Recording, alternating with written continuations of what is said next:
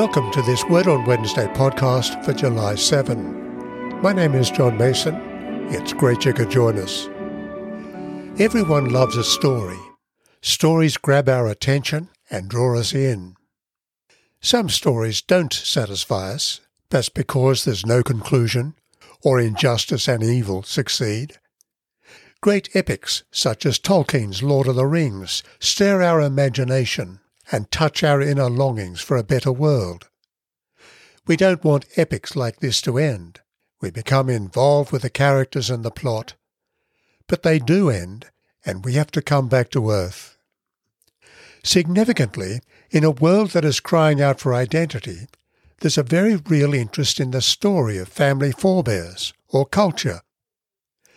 The Bible has been described as the greatest story ever told, but it is an epic with a difference, for it's set in the context of real events. Consider the opening lines of the letter to the Ephesians. In one long sentence from verse 3 through 14, we glimpse God's awe inspiring epic, his plan and purpose to draw us into it. The themes of God's love and grace are palpable. God is the subject of almost every main verb, for example, it is He who has blessed us. He has freely bestowed upon us His grace. He has made known His will and purpose, which He set forth in Christ, to unite all things. He accomplishes all things according to the counsel of His will. The God of the Bible is a big, life-giving, warm-hearted, loving God, so different from the cold, impersonal force of Star Wars and the ruthless rule of human dictatorships. In verses 5 through 8, we learn what that love cost God. He destined us for adoption as His children through Jesus Christ, according to the good pleasure of His will, to the praise of His glorious grace that He freely bestowed on us in the Beloved. In Him, that is, in Christ, we have redemption through his blood, the forgiveness of our trespass, according to the riches of his grace that he lavished on us. In our Western world today, there's a complex mix of victimhood that says others are at fault while I'm okay. Any sense of personal failure is rejected, as is also the need to forgive. The truth is that in turning away from our Creator God and our need for His forgiveness, we also fail one another. King David, when confronted with his adultery with Bathsheba and with Uriah's murder, wrote in his prayer of confession, Psalm 51, Against you only, Lord, have I sinned.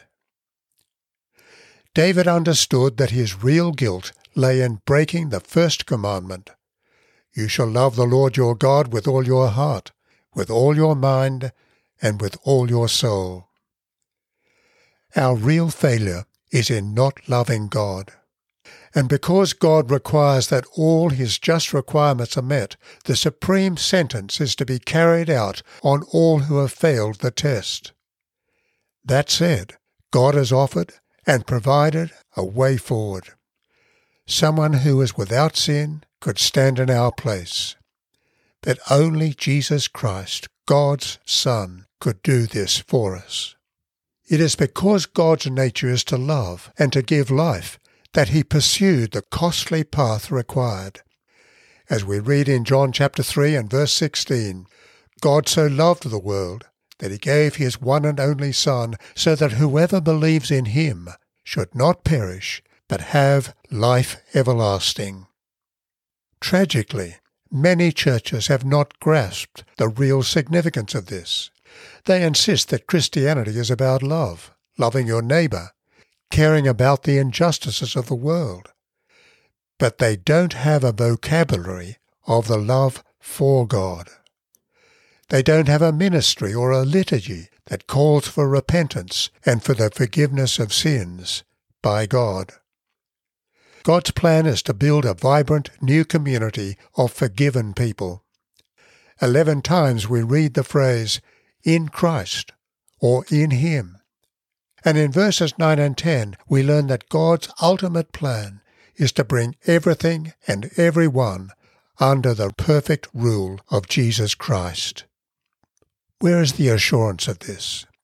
The letter goes on, having believed, you are marked in him, that is, in Christ, with a seal, the promised Holy Spirit, who is a deposit, guaranteeing our inheritance until the redemption of those who are God's possession, to the praise of his glory. The New Testament reveals that the Spirit is a person, having his own identity.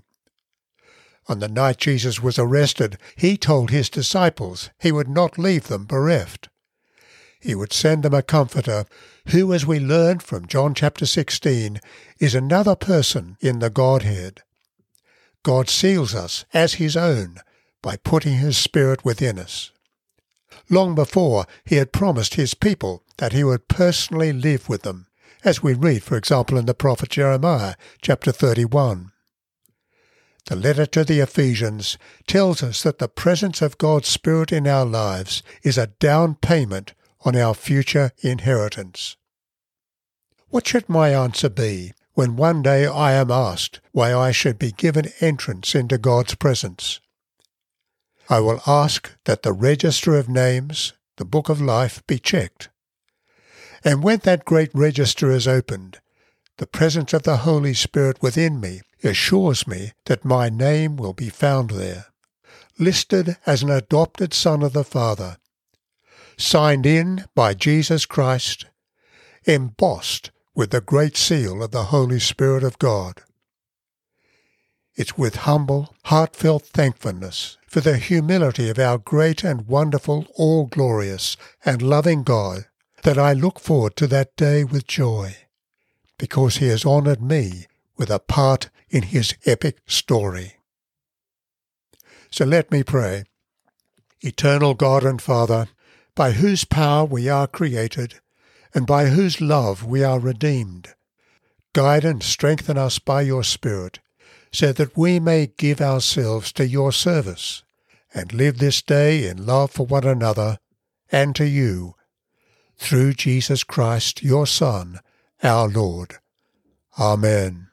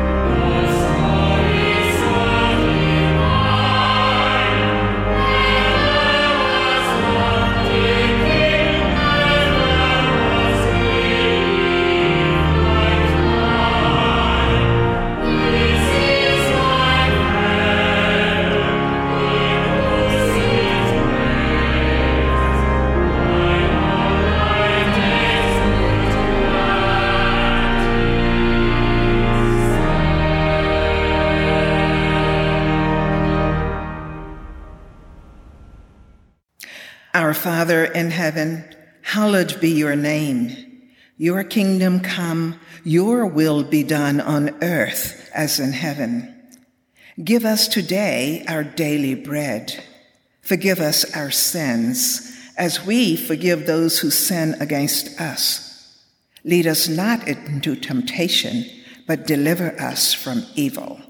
For the kingdom, the power, and the glory are yours, now and forever. Amen. A prayer for this week. Lord of all power and might, the author and giver of all good things, graft in our hearts the love of your name, increase in us a true faith, nourish us with all goodness, and so by your mercy keep us through Jesus Christ our Lord. Amen. Now may the peace of God, which passes all understanding, keep your hearts and minds in the knowledge and love of God and of His Son, Jesus Christ our Lord. And the blessing of God Almighty, the Father, the Son, and the Holy Spirit be with you and remain with you always. Amen.